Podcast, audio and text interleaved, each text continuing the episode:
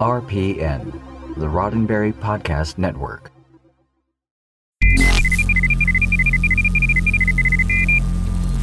This episode of Priority One is brought to you by our Patreon supporter, Jim DeVico. We thank him and all our other patrons for their monthly support.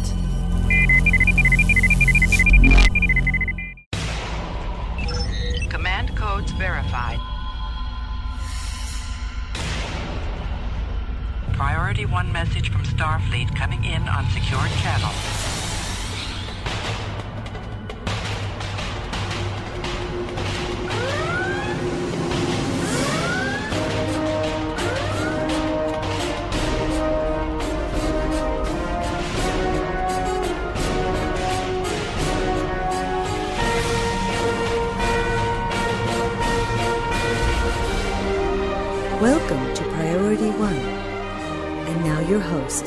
Hello, Captains. You're listening to episode 368 of Priority One, a Roddenberry Star Trek podcast, and your weekly report from the Star Trek multiverse. Recorded live on Tuesday, May 29th, 2018, and available for download or streaming on Friday, June 1st at PriorityOnePodcast.com. I'm Elijah. I'm Kenna. And I'm Anthony. Captains, that's right. After a very long search, we are pleased to announce the newest addition to the Priority One podcast team, Anthony Cox. Now, we're excited for his enthusiasm over all aspects of Star Trek and look forward to his collaboration with Winters on covering Star Trek Online. But, Anthony, let's get to know you a little bit. Uh, tell us what drew you to the Star Trek multiverse. Uh, well, originally, uh, the first thing I ever experienced in Star Trek was the premiere of Star Trek The Next Generation. Uh, my family and I sat down to watch it on Sunday night, NBC. And it just stuck with me, and then it was on every day after school. And um, I, like so many of us, it's just uh, you know a model for what I would love the the world and universe to be, and uh, I like to experience it as much and in as many different ways as I can. So I know you're a bit of a gamer, and you obviously play Star Trek Online. What other Star Trek games are out there that you like to play?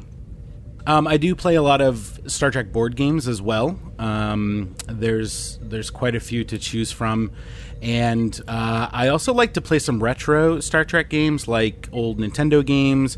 Uh, I have uh, some Game Boy uh, Next Generation games that I really enjoy. So th- I've at some point played just about everything that's ever come out for Star Trek. All right, what's uh, who's your favorite first officer? Uh, I got to go with Riker. Obviously, I mean, you know, Yes. I, I, Yes. I, I practice how he sits in a chair every day. Nice. You're also nice. practicing his facial hair right now. I, can appreciate never grow that. it out. I can never grow it out. Anywho. All right. Is there anything that you'd like to say to our listeners before we start the rest of the show? That uh, I'm really excited to be here. I can't wait uh, to share my enthusiasm and contribution to the Star Trek um, multiverse, and uh, uh, and thank you for bringing me on board. It's good to have you. All right, Kenna, why don't you tell us what we've got coming up this week? Well, this week, comedian Tig Notaro comments on her upcoming role in Star Trek Discovery. Rumors fly about a possible Star Trek theme park in Orlando, Florida. We have a behind the scenes look at the makeup of Star Trek Discovery, and the stars of disco take on carpool karaoke. In Star Trek Online and gaming news, we're bringing you up to speed on all the gaming world has to offer. And later, as a special treat, we're catching up with Mike Fatum, aka Ambassador Kell, Star Trek Online's community manager, about gearing up for Victory is Life. Of course, as always, before we wrap up the show, we'll open hailing frequencies for your incoming messages. Captains, those hailing frequencies are always open, and you know we love to hear from you from between episodes. So please reach out to us. We're on Facebook at facebook.com forward slash priority one podcast. We're on Twitter at priority one pod. You can even send us an email at incoming at priorityonepodcast.com. Now, Captains, we can't move on with the rest of the show without taking a moment to thank our patrons. Every month, many of you come together to help support Priority One Podcast financially. And without that support, we wouldn't be able to continue producing the show that you've come to enjoy from week to week. So we are so very grateful to all of our patrons at patreon.com. Now, if you're uncertain of what it takes to become a patron, then we encourage you to head over to patreon.com forward slash priority one. Where you'll see a list of special perks that we offer for each tier of our patronage. Now, we understand that a financial contribution may not be possible, and so there are other ways that you can help support the show. For instance, be sure to share it with your friends on social media platforms like Facebook and Twitter. Remind them that they can get their weekly roundup of Star Trek news from the multiverse right here at PriorityOnePodcast.com, along with exclusive interviews with game developers like those from Cryptic Studios. Now, we do have to take a moment to thank a new patron this month, Shijuru. Thank you, as always, for your contributions, because without you, none of this would be possible. Now let's trek out the latest news from the Star Trek multiverse. Jim, what in blazes? I don't know. Then let's trek it out. Creator and star of the recently canceled One Mississippi, Tig Notaro, is riding the promotion train, hyping her latest Netflix stand up special, Happy to Be Here. If the name Tig Notaro sounds familiar, it's because the comedian has recently been cast to play Chief Engineer Denise Reno of the USS Hiawatha in Star Trek Discovery's sophomore season. And like so many Trek stars before her, Notaro's project promotion was interrupted by questions regarding her appearance on our beloved IP. Notaro, who worked with Star Trek Discovery executive producer Alex Kurtzman on shows like Hercules, The Legendary Journeys, and Xena, Warrior Princess, at the start of their careers, told IndieWire, quote, in guest starring on season two of Star Trek, I'm in the hands of Alex Kurtzman, who I've known for a couple of decades, and he knows my voice really well. End quote. She mentioned Kurtzman again in an interview with the Dallas Observer, saying, quote, I've never imagined myself in this kind of world. It's funny because the way Alex and I know each other, now we're meeting up in a whole different world of crazy fandom. End quote. Notaro recalled being offered the Discovery role, telling Dallas Observer, quote, I was offered the role and said yes right away without reading the script. And when I read the script, I said a million times yes. End quote. In reference to her character, Denise Reno, Notaro told IndieWire, quote, the writing that was done for my character is just spectacular. I followed Star Trek as a child and had the action figures. The whole thing is just ridiculously fun and exciting. End quote. In an interview with Entertainment Weekly, Notaro indicated that she has a recurring role on Star Trek Discovery's second season, saying, quote, I don't have this crazy commitment to my own show, so I can pop in and do a weird auctioneer piece on Sarah Silverman's Hulu show, or have a guest recurring role on Star Trek. End quote. For a link to the interviews mentioned, check out the show notes. So I really have no idea who this person is at all whatsoever. I started watching the Netflix special. It's not my type of comedy. It's like I just didn't it didn't grab me. But she still she still portrayed a wit that I was like, okay, this is cool. I, yeah, I think she could. I think this is a nice fit. I have to confess that I also don't know who she is, but um, I was away from the country for you know 15 years, so uh, I'm not necessarily the best authority. But having said that, this story keeps coming up. A lot of people are interested, um, so it's really interesting when you see like somebody who's known for comedic roles um, being then cast into Star Trek Discovery. And I know, like, I complained about. Um, oh, what's his name? Harry Mudd. Rainn Wilson. Yes, thank you. Who's you know more known for his comedic roles. Uh, I, I, complained about him being cast, and he ended up doing you know discussions of Harry Mudd aside, um, he ended up doing actually a pretty good job with that role. So I'm kind of interested to see how they're going to bring her in and whether they'll make use of her comedic background because that's a piece of.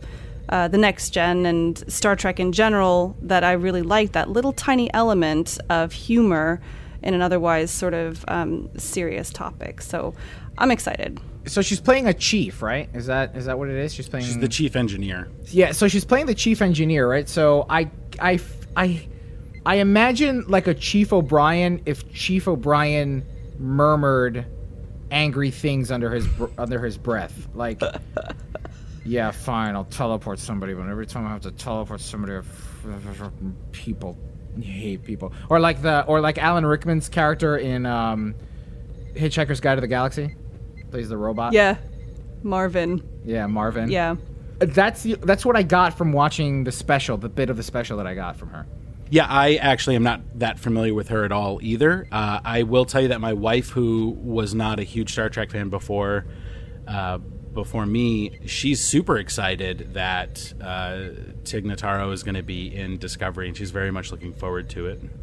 Nice. Maybe that's the approach too. Is getting names from outside of getting names who are established in other stories to bring in those non-Trekkie folk. That could be it. Remember a while back we mentioned a Star Trek roller coaster in Germany? Well, what if we told you there'd be a whole Star Trek theme park in Orlando, Florida? Well, we're not telling you that at all. But we are saying that there are rumors that this may be true. All of this is completely unconfirmed and, of course, should be taken with a shovelful of salt. But according to blogger Disneyland and More, quote, a Star Trek sci fi area is being highly considered to hit back at Disney World's Star Wars Land. If Universal does a Star Trek sci fi area, it will be very sci fi city with an anchor attraction. It may also be something very similar to the recently announced sci fi Transformers area going to Universal Beijing, end quote. To further verify the source, Slash Film says, quote, a rumor claims Universal is planning an entire Star Trek land. Nothing has been officially announced yet, but a Star Trek land seems like a blunt way to take on Star Wars Galaxy's Edge, the immersive new Disney park that will open next year, end quote. Guys, I have a confession to make. I have been to neither Disneyland, Disney World, nor Orlando, Universal Studios. I have been to Great Adventure, New Jersey, but I've never been to like one of the big theme parks. Um, I know that Ken is about to have a heart attack because she goes to Disneyland. Is it Disneyland? It's Disneyland, Every- yeah, in California. Every freaking weekend with the kids. Every other weekend, Um, sometimes twice in a week. so, so I I mean, this would certainly. I, I've always thought that if I were to go somewhere, I would probably enjoy or uh, Universal Studios more than I would enjoy Disney. But I've never been to neither, so I I don't know what to make of any of this. Like other than cool, I hope so, because then that'll give me even more incentive to get down to Universal Studios. Dude, this this story comes around every so often that somebody's planning on building a Star Trek theme park. And here's the thing, and it's I'm I am 100% certain I've made this joke before, but what are they going to do in a Star Wars land? It's just going to be one really long queue with people dressed up like Klingons, and you had all the ride is that you have to negotiate your way to the front of the queue, and then that's it. That's it. It's the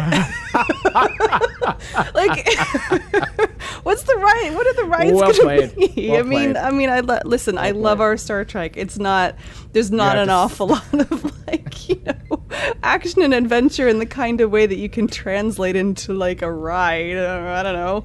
Um, You have to so, sit around a table and negotiate something. That's great. That's great. um, so it's Diplomacy, you know, the it's fine. ride. That's Yeah. um, you know, uh, I could I could see like a Risa water park. That would be cool. But uh, I don't know. It's uh, I, I just it. what it about hasn't- Andorian Skate Park it- or Anar Skate Park? sure. I guess it's feel it feels like stretching a little bit. It's Star Trek doesn't seem like that kind of. It's not a roller coaster kind of thing to me in the same way that um, Star Wars is. And I hate to compare the two because you can't really compare them. They two things that start with star. Come you've, on. You've you've been to Tomorrowland, right? I have, yeah. And, There's a lot of there's a lot of rides and attractions that you go into and sit and, and experience stuff. There's the one where the alien transports into the middle of the room and then breaks out and runs around the thing. And I mean, I guess they could do something with it. I'm, I, I don't know. I would love to see it, and you know, I, I personally think that there are enough Star Trek fans who would make that a destination because we don't have anything like that anymore. I mean, STLV in its way is kind of a theme park, um, but you know, there's no, there's no more experience anymore, um, and and we don't have anything like that. So if they, if you build it, they will come and all that. But I'm not sure it would have wider appeal. You know what I'm curious? I'm I'm I'm curious um, how the roller coaster is doing in Germany. Like if if it's attracting people. Well, if it's in a theme park full of roller coasters, I'm sure that it is because it's a roller coaster. Yeah. I mean, but then you're not. You're talking about. Uh, you're talking about a. Uh, not a theme park, but a what's what's the not a theme An park? attraction and a like a specific attraction. Yeah, there's a big difference between the way that Universal takes a green roller coaster and brands it as the Hulk versus the way that Disney takes um, an indoor roller coaster and brands it with Star Wars. There's a totally different experience going on there. Um, and if they were going to do it super immersive, like you know where where uh, Disney is doing a Galaxy's Edge, which is this whole totally immersive. Like you can't even buy Disneyland merchandise inside Galaxy's Edge. It's only like in universe stuff.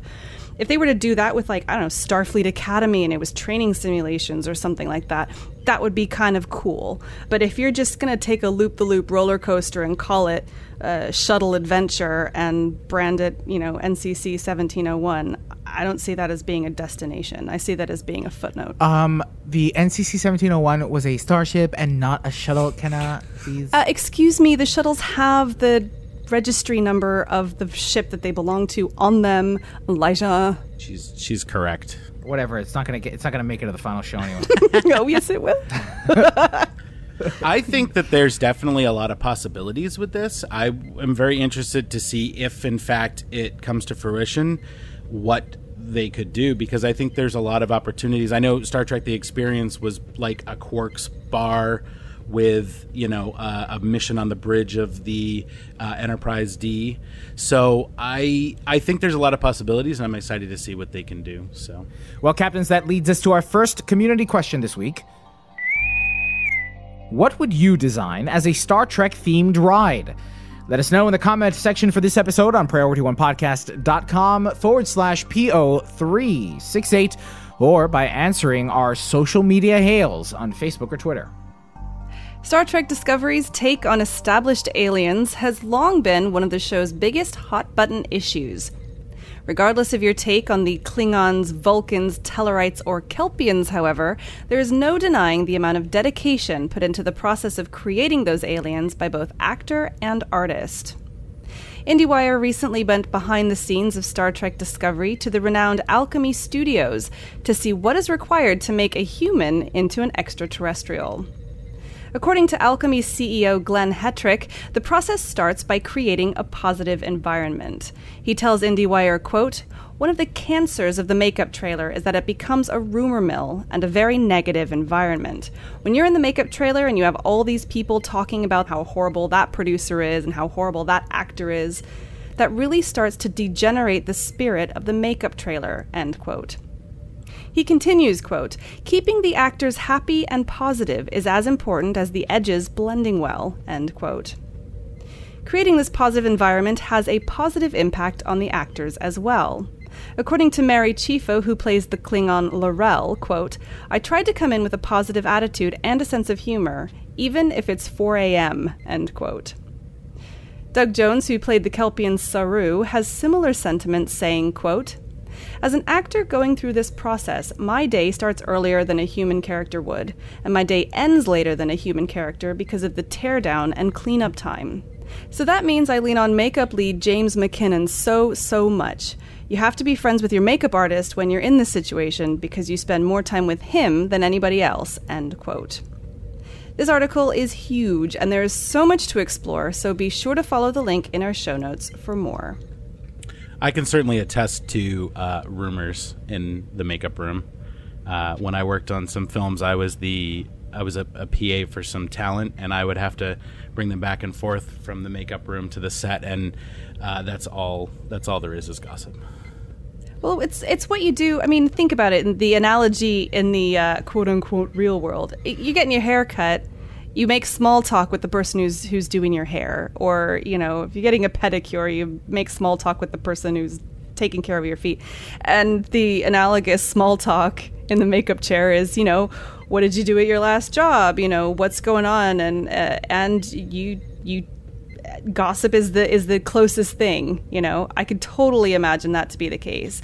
But of course you know when you're talking about self-care and all of those kind of things the words that you use tend to reinforce themselves. So you start gossiping about people and all the drama, and then you seek more drama, and then it becomes more dramatic. Um, so I love the fact that Glenn Hetrick is so attuned to that that he's actually going out of his way to make it a really positive environment that it will actually ultimately help all of those actors professionally and personally.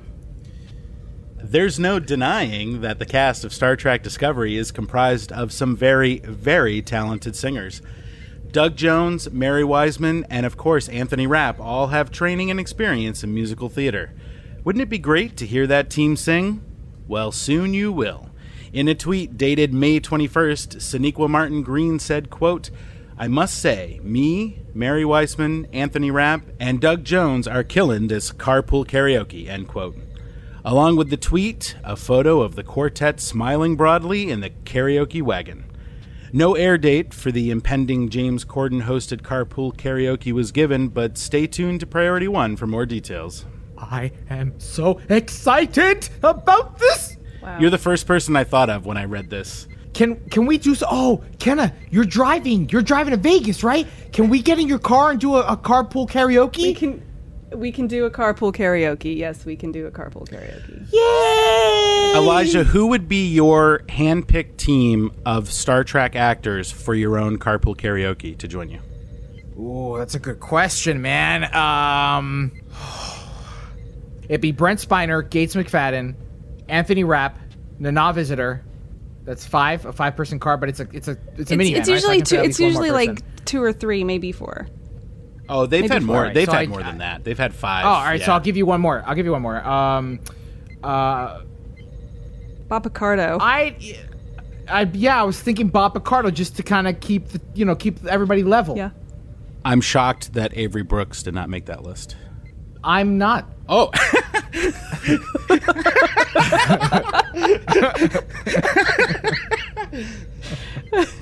I love that you've clearly put some Yeah, thought into this, um, Elijah. That's right. Like all the folks with Broadway creds. That's that's what I'm thinking right now. That's right. And Bob's the one. Bob will keep things level. Bob will keep things in check. Once things get a little out of hand, Bob Picardo will be like, guys, guys, tone it down. this is we're professionals here. That's kind of what I that's kind of what I get from from Bob Picardo. Yeah. No nonsense. We are singing here professionally. And then Brent Spiner would be like, "Shut up, Bob! Oh man, this is all this is just playing in my head right now. Oh my god!"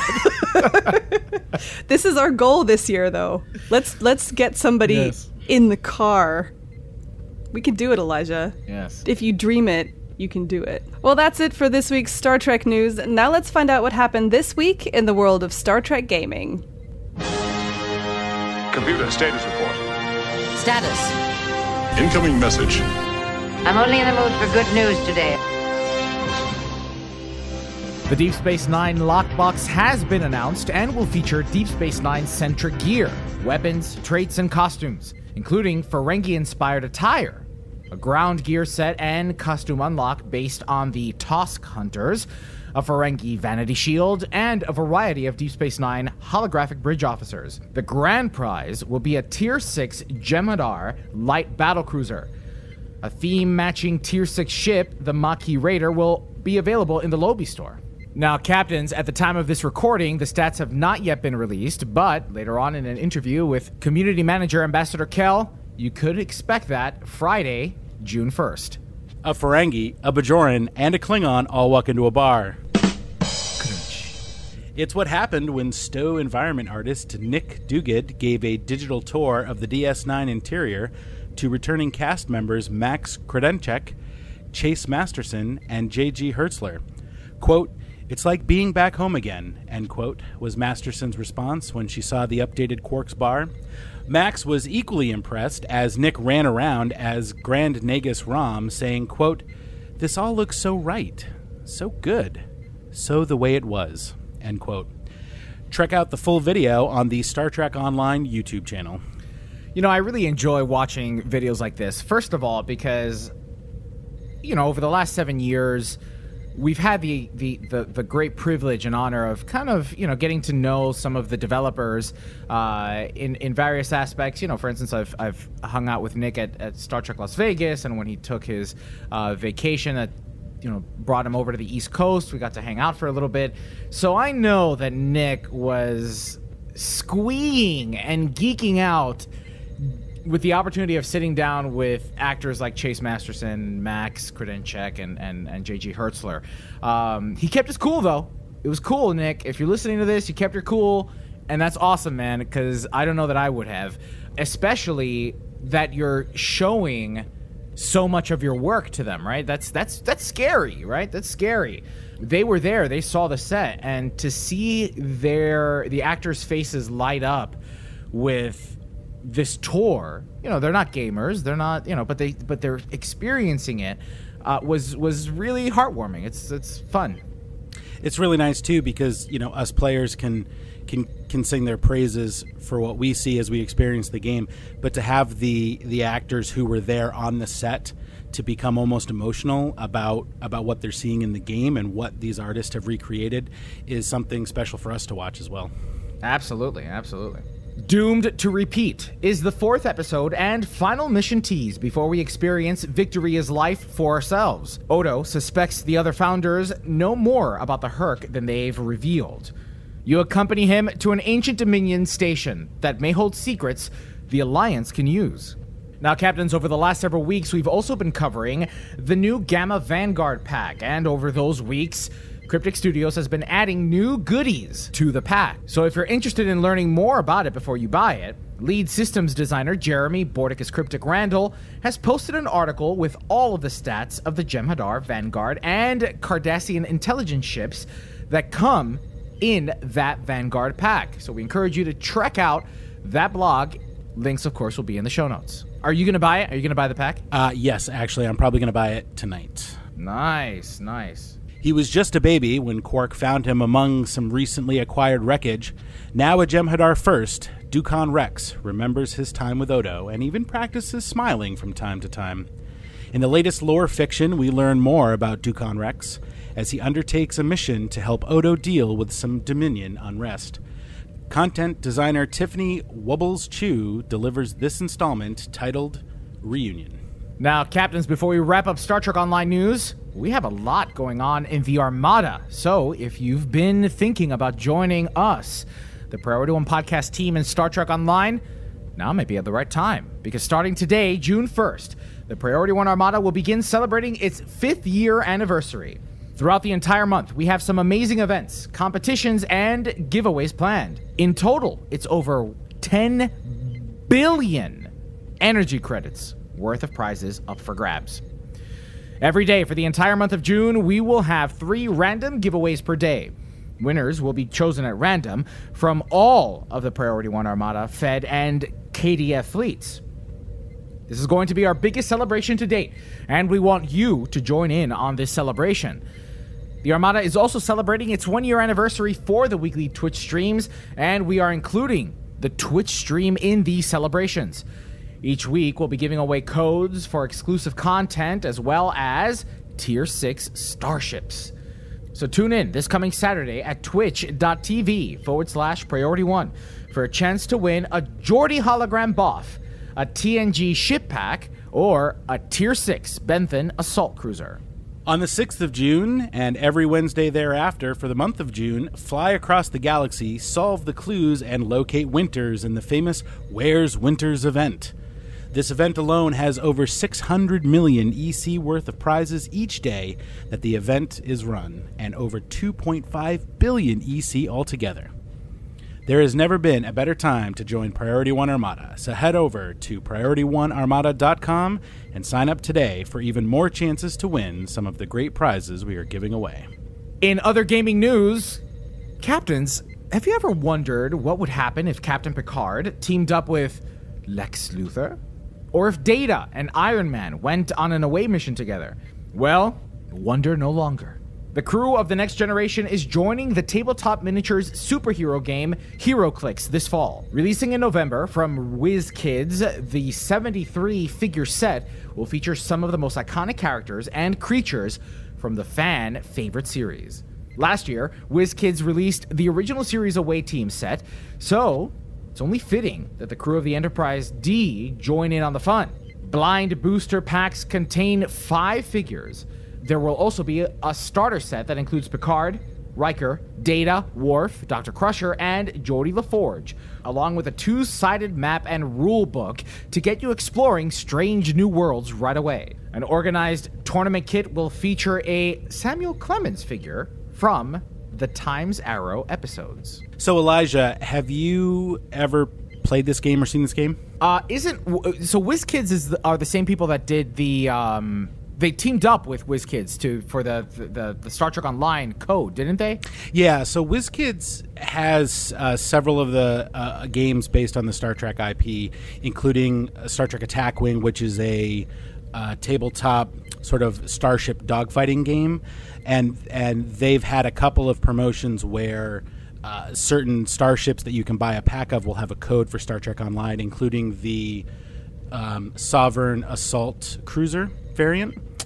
And so this game is a figures game where it originally started with superheroes, Marvel and DC, and you could get little figures of Iron Man and Batman and and Superman, and it's played on a grid map, and the figures have dials on them that click to indicate what powers and abilities and what values they have for like how far they can attack and how powerful they are.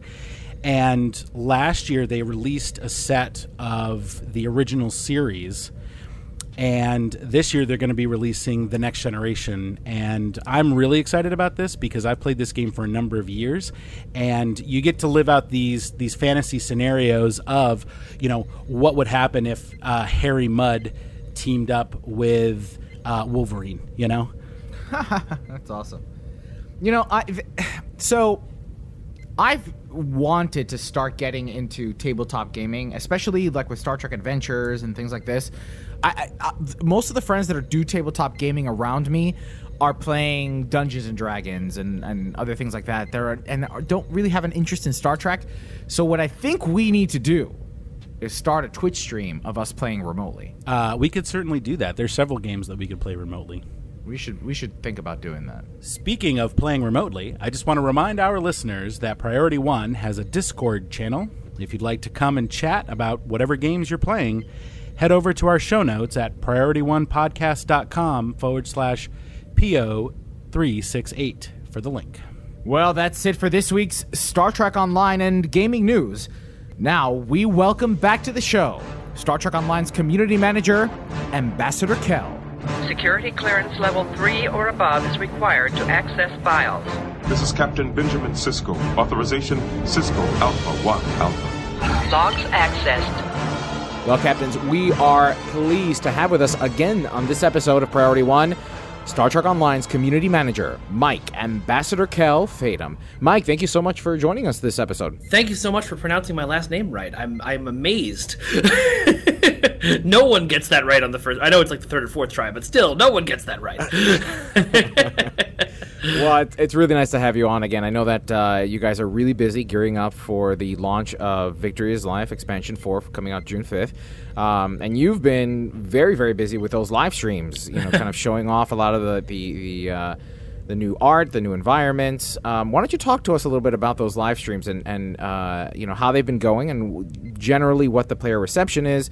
And what your goal is when you do those live streams. Sure. Well, I think um, you know, uh, Ten Forward Weekly, which is the, the name of our weekly live stream, uh, it started because um, we had been doing uh, intermittent live streams basically since I started with the company. Whenever we did a major release, I'd, I'd stream and interview the developers, and um, response to that was really, really good. And then I did one that was showing off. Um, I think uh, one of the major um, uh, mega bundle releases that we did, uh, and response to that was really amazing because you guys love your ships, uh, and uh, so I thought, you know, let's try and do, um, you know, something that I've seen other developers be really successful with. Uh, Warframe is the one that got brought up the most, um, and you know, just reach out to people on a weekly basis, see what. Um, the community is talking about what you guys are interested in, what you want to know more about. Show off some of the uh, uh, stuff that we're working on that'll be in the game soon. Interview the developers about you know the stuff that they're doing and what their thought processes were behind certain things. Um, and it ended up being this really, really you know kind of amazing tight knit community that's formed up around these things. Where you know on Facebook and Twitch every week, uh, every Wednesday at 4 p.m. PT if you're not uh, tuning in. Uh, can just kind of gather around. They can tell me, you know, what experiences they're having with the game, what they like, what they don't like.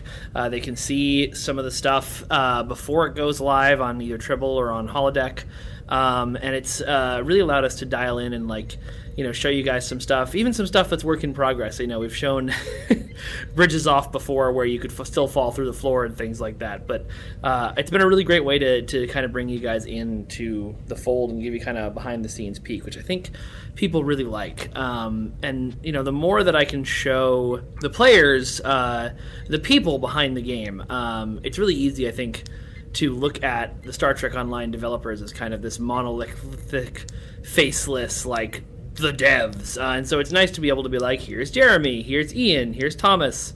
You know, they're they're people who love and care about the game as much as you do, and they they want to talk to you and know what you're thinking, what you're feeling about the game. Now, what um, most recently, one of the videos that were released didn't go live, but it was post produced. Was uh, Right. Nick Duguid sitting down with uh, several of the D Space Nine actors to show off the uh, new interior and exterior of the of Deep Space Nine itself. Um, what I enjoyed was hearing um, Grodénchik talk about how identical it was and how I was like, yeah, that's exactly Yeah. what it looked like. Tell us a little bit about ex- that experience. What uh, what was that like having them sit down with Nick and, and record all those things? That was kind of an amazing thing um, because it came out of um, uh, Al, uh, you know, uh, Captain Geko Al. Uh, came to my desk one day and um, said, "Hey, uh, I forgot to mention, JG Hertzler is going to be in the studio re- tomorrow to record. Do you want to do anything?" And I was like, "Oh God, yes! Uh, hold on." so I had to throw like 15 things together to try and take advantage of just finding out the next day that um, uh, JG was going to be in the office, and I. Uh, uh, hit upon, hey, Nick has been working really hard on this DS9 revamp. It would be really cool if we walked JG around it uh, and you know, kind of showed him what the uh, what we've been working on and see see if it you know brought back any memories or he had any stories, and then we'll keep doing it as. Uh, uh, more actors come in to record. So when Chase and Max came into Cryptic to record their parts, it was just okay. Well, hey guys, do you mind coming upstairs and walking around? Um, and yeah, that was that was really cool for me too, just to see how kind of blown away everybody was. Um, you know, especially uh, uh, Chase and Max. Um, Max, uh, I don't think really quite understood what the game was when he was first coming in to record, and so being able to sit him down and be like, "Hey, we're like actually remaking the set and like you can you can walk around this place where you guys lived for like you know seven years and, and show off all of these amazing things. Um, i think it really hit it home for him. And you, I, I love that you can see him almost getting kind of emotional uh, getting the promenade back during that video. I was i was really really proud of how that turned out. Um, and that was that was me. That was me editing it and producing it and all the stuff for it nice, man. Well, congratulations. It turned out really well. Thank you. Um, yeah, it was a fun experience. Uh, it was. It's really great to whenever the actors can come in and record because they're just so excited to be a part of all this and to see what everything's working, what everybody's working on. You recently wrote uh, one of the lore stories, and uh, can you pronounce the title for us? oh God, can I pronounce the title? Uh, I believe, and I am un, undoubtedly wrong, hundred percent. I've been pronouncing it in my head as Qual Oi He.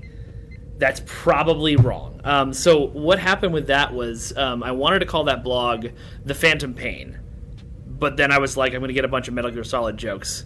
Uh, so I, I tracked down um, two experts in the Klingon language, which was uh, David Holkin and Chris Lipscomb, uh, who were introduced to me via uh, Jesse Heinig, one of our content designers here. Uh, and actually, I, I was talking to uh, David first, and then he kind of dragged Chris in because it was too complicated of a question for the language. But I was trying to figure out how best to say Phantom Pain in Klingon because I had a Google translated version, and I looked at it and said, "This is not this is not going to be good enough. Like uh, people people who actually speak Klingon or play our game, they're not going to know where this this they're not, they're going to know that I just Google translated this and it's going to be terrible. Uh, and so we ended up coming with a more Klingon way to say it, which was I believe uh, the wound of the spirit or uh, my spirit's apparent pain is what it actually was, um, which is close enough to the general idea. So in in this story, there's some pretty tense moments between J'mpok and Martok in a Yeah. in, in a secret Klingon chamber that has some relics from the uh, from the Hur'q invasion. And I'm I'm wondering I really I really enjoyed this story first off. Thank you very much. writing writing the fiction blogs is my favorite part of my job. I mean, I can do ama- many amazing things in the job, but when I get to write some fiction stuff for Star Trek, it's just like, oh my god. so how how were you chosen to write this particular part of the fiction story, and what was your process at arriving at having Martok and J'mpok in this ancient chamber? Uh, so what happened originally? Um, I guess the very beginning of the story is like months and months ago. I asked uh, the content team if they would let me write a fiction blog, which is how my very first one came out, which I think was the one I wrote for the uh, uh, the Kobayashi Maru, which was retaking the test. Um, and they basically gave me that one as a like, well, write it. If it's terrible, we'll rewrite it, and you know, if it's not terrible, you'll get to write more.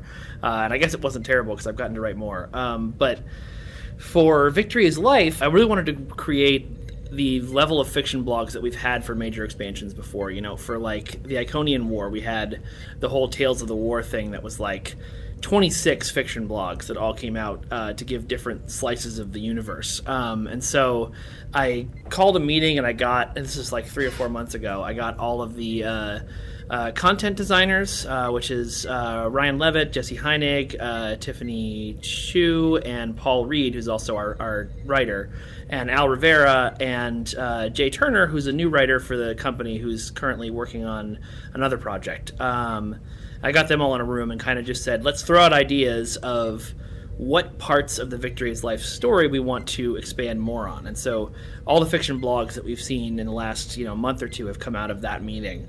Uh, and I think it was Paul who suggested uh, we need to have something showing off the conflict between Martok and J'mpok. Uh, and I kind of jumped on that because Klingons are my jam. Um, and uh, so I got to write that one.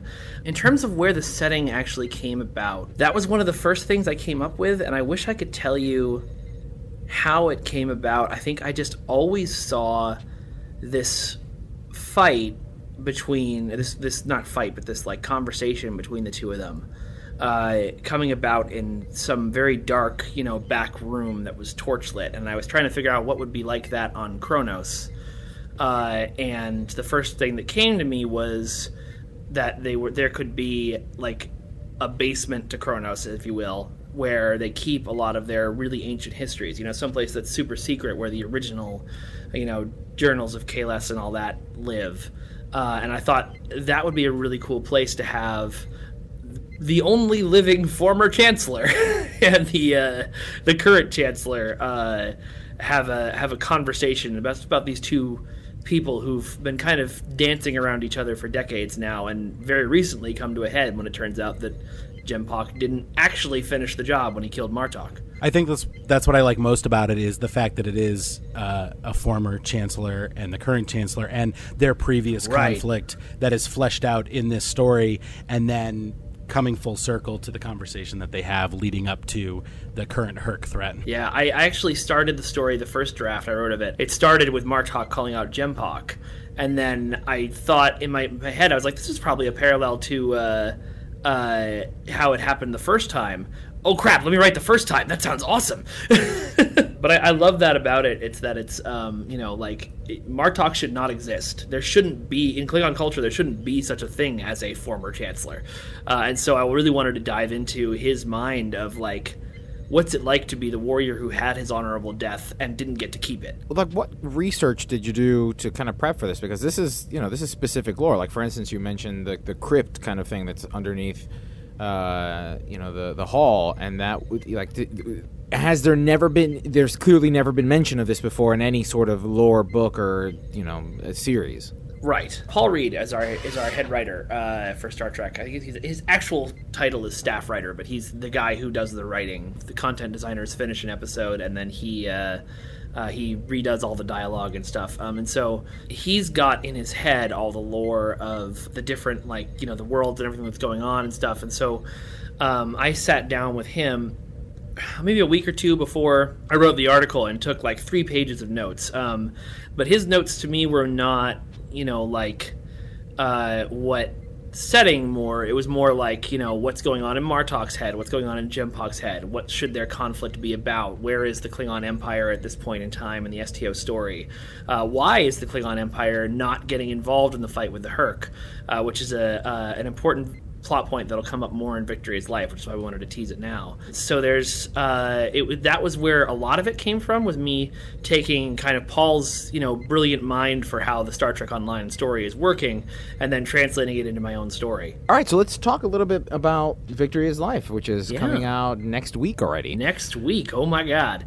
uh, yeah, yeah, yeah. I mean, you know, I'm sure that there are still many things that uh, that haven't been discussed and, and announced yet. But what has the player and community reception been to that which has been released?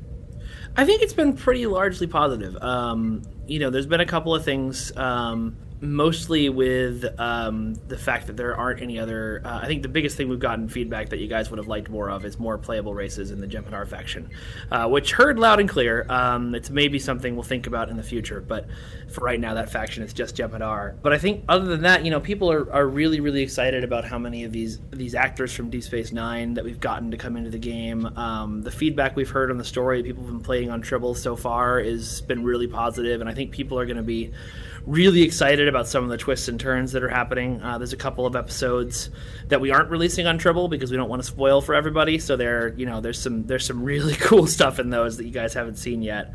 Um, I think people are really excited about the uh, um, the new ships that we're putting out. Um, there's there's a lot of positive stuff coming in. Um, you know, it's it.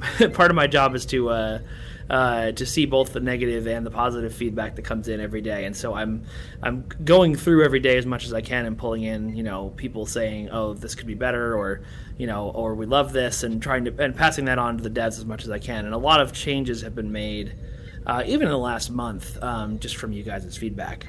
During the process, was there ever a conversation about having more playable species? Because it seems like that was that that that was a specific story choice, and I'm wondering if if that ever was a conversation. It was a story choice. Um, so, Victory is Life, uh, as a major expansion, uh, started planning even before I worked for the company. Um, so, some of that I wasn't privy to. Um, you know, I, I've been working here for almost a year and a half, more than a year and a half now.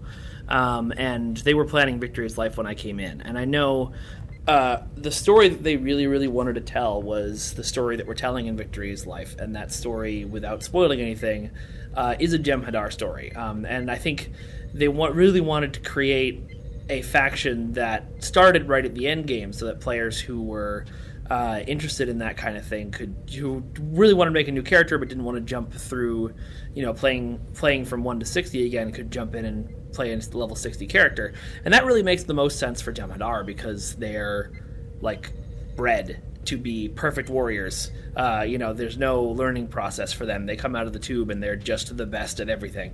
Um, and so I think that's what the thought process was. Um, I'm sure there were discussions about whether or not we could throw uh, Vorta or changelings or other things in there. Um, I know the Cardassian discussion led to the fact that we finally added Cardassians to the game uh, as a playable race for Federation and Klingons. Uh, so you know that conversation was probably had, but I think they decided the best way to really service the story was to keep it to Jem'Hadar. Now, is there anything in the coming week that uh, players can look forward to in terms of blogs and uh, information coming out regarding Expansion 4? Well, you if you uh, uh, watch our stream, you know that uh, we don't talk about upcoming content. and I know you're going out on Friday, so uh, this since this is going out on Friday, the uh, the stats for the uh, Deep Space Nine lockbox we announced this morning just went live this morning. Um, I will say that before Victory's Life goes live on Tuesday, there is one more major announcement that's going to be happening on Monday. I won't tell you, can't tell you what it is, but I think some people have probably figured it out because I've gotten a lot of. Requests of like why haven't don't we have more information on this yet? And well it's because it's coming on monday. Uh, so yeah that's there's there's those things to look forward to. And then there's all the amazing stuff that we haven't told you about especially in those couple of episodes that we haven't released on tribble uh, that you get to dive into when victory's life goes live. All right, awesome, awesome. Now, uh, I, I, I, it, it, I would, I would be failing if I didn't ask you about Star Trek Las Vegas. Mm, uh, will you be in attendance? And uh, you know, have you guys started planning for that? uh, we'll I be in attendance, or will Star Trek Online be in attendance? Both. Okay, yes and yes. Uh, I don't know why I asked because the answer was yes to both.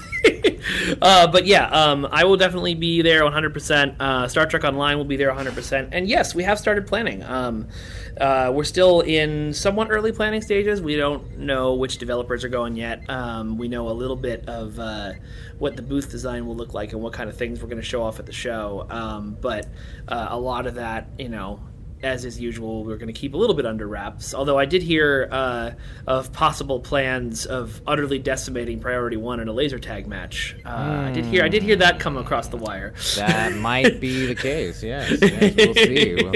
Actually, that's how I got that's how I got this position was because I'm so good at laser tag. I'm only on the show to beat you guys. That makes perfect sense. Uh, they should hire a ringer because I am great at laser tag. yes, we will have to schedule a time to go to the laser tag joint because we had a blast sure. uh, when. Uh, when we all got together, several fans of Priority One and, and Star Trek Online, we all met up there, and, and ha- it was a great time. It was a really good time. So we, yes, we should we should plan yeah. to do that again. Yeah, so that's awesome, and I'm, I'm sure you can expect to see us. Um, uh, you know, doing the the same kind of panels we always do. We'll we'll have uh, some major announcements that, of course, I cannot talk about, but we are going to be doing them at STLV unless something changes massively in the next few months. um, and uh, we'll, you know, we may or may not be uh, contacting uh, certain Priority One hosts about some of those panels. Uh, and uh, we, um, you know, we'll have our, our meet the devs. Um, we'll have time to hang out with you guys at the hotel and chat about the game and you know all that all that fun stuff. Uh, so there's some really cool stuff. We've we've also been chatting with uh, CBS a little bit um, about uh, ways we can team up with other licensees for some fun panels, and so I'm hoping some of those go through. Uh, we'll see what happens. Oh, that's exciting. Well, we look yeah. forward to it, and I look forward to seeing you in uh, a little over two months. Yeah, it's gonna be fun. It will be. It will be. Well, Mike, thank you so very much for joining us on this episode of Priority One. Is there something we didn't cover that you'd like to say to the community? Just, uh, I'm really excited to see what you guys think of Victory is Life. I think people are going to be really happy with how it all turns out. Uh, and yeah, I can't wait to see uh, everybody in game. I'll talk to you soon. I'll talk to you soon. Thanks so much, Mike. Until next time. Thank you, Mike. Message coming in, sir. Hailing frequencies.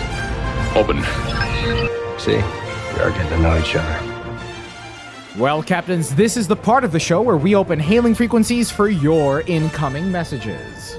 Episode 367's first community question was What do you hope Nicholas Meyer's trilogy is about? From Patreon, David S. says, I hope Meyer's trilogy would either be about the Enterprise B or Enterprise C crew, or at least set in the era between the launch of the Enterprise B and the start of TNG.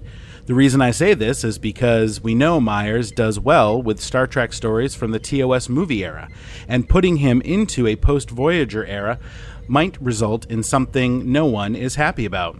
Not to mention, we risk contradicting STO, which would ruin my immersion Uh, that would absolutely kill me if they tackle post Voyager and then negate Star Trek Online. I would be devastated, completely devastated. So I have to take a moment and give a shout out to David S because the cough cough immersion should have been read like this. immersion. oh, it's an sorry, ongoing sorry. joke. Okay. It's an ongoing joke. It's okay. It's do, an do ongoing to, joke. Do you want me to do it like that? No, no, no, no. This can stay in the show. I want this to stay in the show because I, it's it's it's growing pains. It's learning what our jokes have been, and it's okay. It's it's acceptable. It's all right. It's all right. I got your back, man. Thank you. Thank you. From Facebook, Rob Ippolito says, For goodness sake, please don't give us another prequel. How about a show which takes place in the future, actually taking place in its own future? From Priority One, Tyler Maxwell writes in, Can't think of any specific plot I'd like to see in a Nick Meyer trilogy. Still think that Khan on Ceti Alpha 5 one is a bit thin on substance, though. If it has strong, memorable characters and an impactful story, it'll probably be good. The the one counterexample that I think would be received kind of poorly, and I feel bad for saying this because David S had a really thoughtful um, idea. But it, uh, if Nicholas Meyer's trilogy ends up uh, being the Enterprise C in yet another um, Star Trek universe um, that's not the mirror universe, and it isn't the Kelvin timeline, it isn't the Prime universe. I think I think that would be a hard pill to swallow. Let's be honest. But um, but I'm kind of with Tyler Maxwell on this one.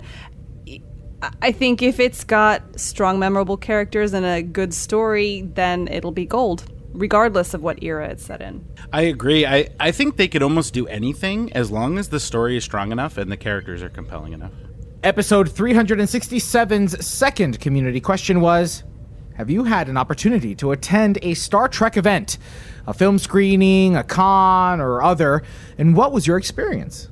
From Patreon, Katie Fulfer writes I saw The Wrath of Khan for the first time in a theater, not when it originally came out. It must have been between the JJ reboot number one and number two. Although I grew up with TNG, DS9, and Voyager, I hadn't spent much time with TOS. The theater in my town was screening quote unquote classic movies in a digital format on the big screen, and The Wrath of Khan was one of them. I loved seeing the film for the first time in a theater with more seasoned Trekkies, and that's a film that people deserve to see on the big screen. Uh, I, and I would like to note that Katie writes Khan like big screamy letters. I am not going to do that, but uh, the sentiment is appreciated, Katie. Thank you. From Patreon, Joss writes I have attended STLV since 2009, only missed one year due to work. I haven't been to any other Star Trek cons, but I'm still going to say this is the best one, not because of the celebs or events, which are great, but because of the attendees. After this many years, I'm really just going now to be with my family. That's what STLV is for so many people a family reunion. Some of my dearest, most cherished friendships began over a drink and chat about favorite episodes and movies at Masquerade. And before that, Spacebar at the Hilton. It's expensive, absolutely. We we call it we call it the Dairy Convention because they milk you for all you got, but it's worth every single penny. I encourage everyone who can to give it a try one year. I absolutely loved this feedback, Jocelyn, because um, I think you've put it uh, very succinctly and very correctly uh, the reason that a lot of people attend uh, STLV. Um, and to a certain extent, some of the other conventions, especially abroad, that where, where people can't necessarily make it all the way to Las Vegas, um, there is a similar environment. It's it, it's never quite the same in my experience, but I think you've done a good job of articulating why we why we yammer on about it quite so much every year. It really becomes a homecoming you know, for instance, Kenna, Tony, Hunter, soon Anthony, hopefully, you know, uh, Winters. Priority One had been doing a show for at least a year and a half before James, Adrienne, and I and Elliot all got together and met at Vegas. We had teamed up with Trek Radio for a booth, and that was the first time we met. Like, it's not like Kenna and I go out for drinks on the weekends, right? That doesn't happen because she's on the West Coast, I'm on the East Coast. Tony's in in uh, in the Midwest, and Winters is all the way in Ireland. So, and, and this not it's not just Priority One friends. It's like it's like you, Jocelyn, right? We keep in touch throughout the, the throughout the year. It's very much a homecoming to meet up with these friends that you've made at the convention to finally be able to hug you know, give a give a nice tight hug and then get drunk. Or not, if you don't feel like doing or that. Or not, or if you don't feel like getting drunk, it's fine. The, the, drunk is an option. But what but what matters is that is that it's as if though time didn't pass, as if though that year hasn't gone by. I'm already in Vegas mode, and thinking about seeing people like Pat Arthur, who who is is a, a, a, friend from my hometown, you know, and that's how we met through Star Trek. It makes you look at Trek in a whole different way. And if you have the means, if you have the opportunity, try to make it to a convention, a Star Trek convention. I'm looking forward to meeting everybody there at some point. Uh, if not this year, then definitely next year, and uh, getting to know uh, the listeners and the viewers and and and you guys uh, more while we're there. Actually, that's a question. So you've not been you've not been to STLV before. I have not been to STLV. I did go to Mission New York uh, a couple years ago when it was okay. here. Oh, I was there too. Um, and uh, I've been to other big conventions. I go to uh, New York Comic Con every year. I went to Star Wars Celebration last year for the 40th. Um, so I'm, you know, I conventions are exactly that. What Jocelyn says, and uh, I'm looking forward to to being able to immerse myself in the biggest Star Trek one. It's unbelievable that you and I have crossed paths several times Yeah. at this point.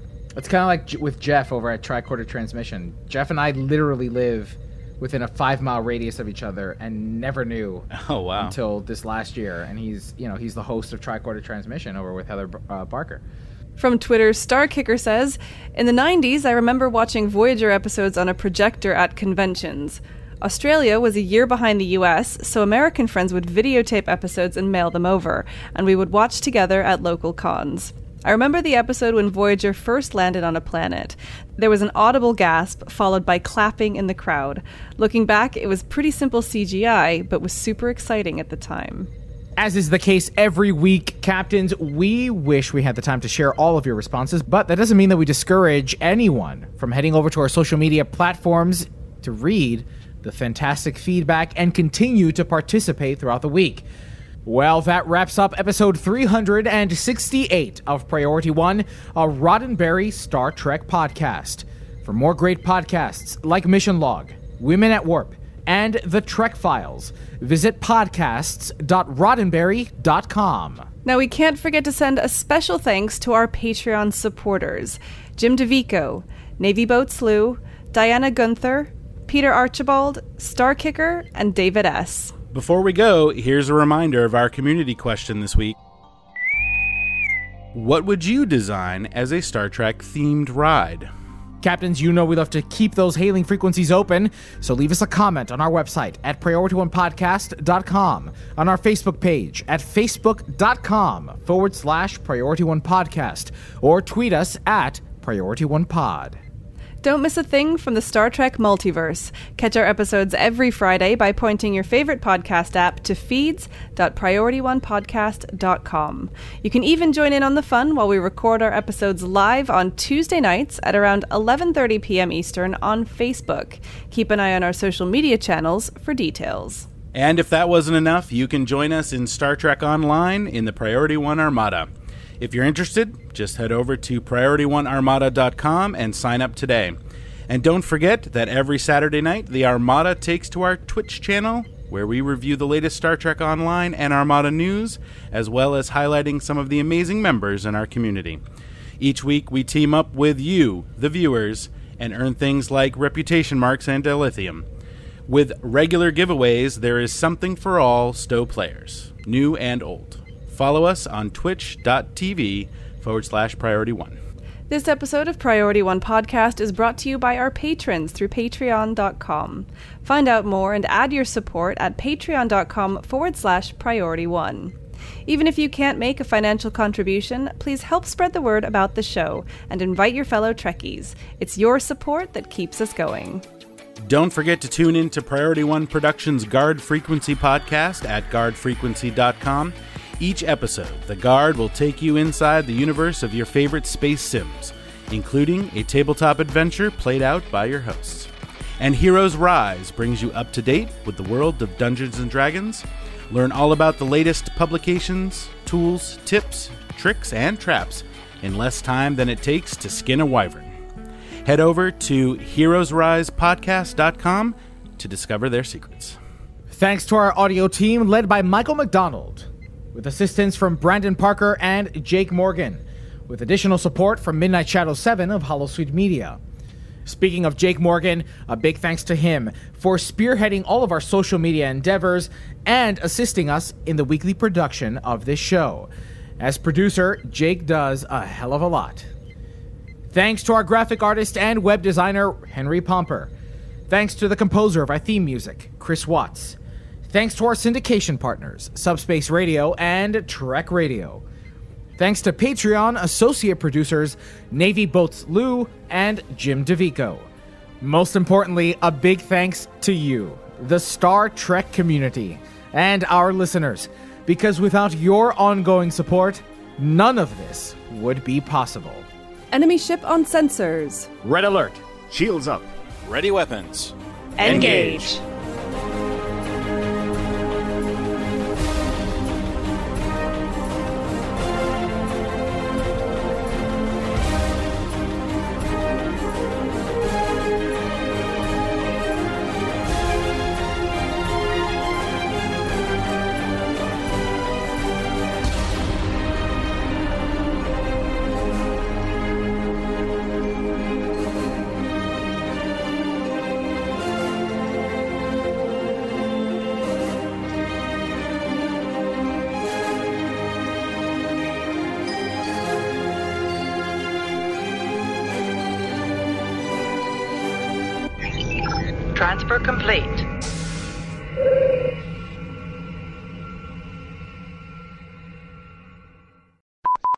Harvey Lee says, "So I says to Mabel, I says, I says, you gotta put in character. I'm sitting on the, I'm sitting down, I'm getting makeup on, and I says to Mabel, I says to her, you listen, girl, you gotta not do those things anymore. You gotta leave him.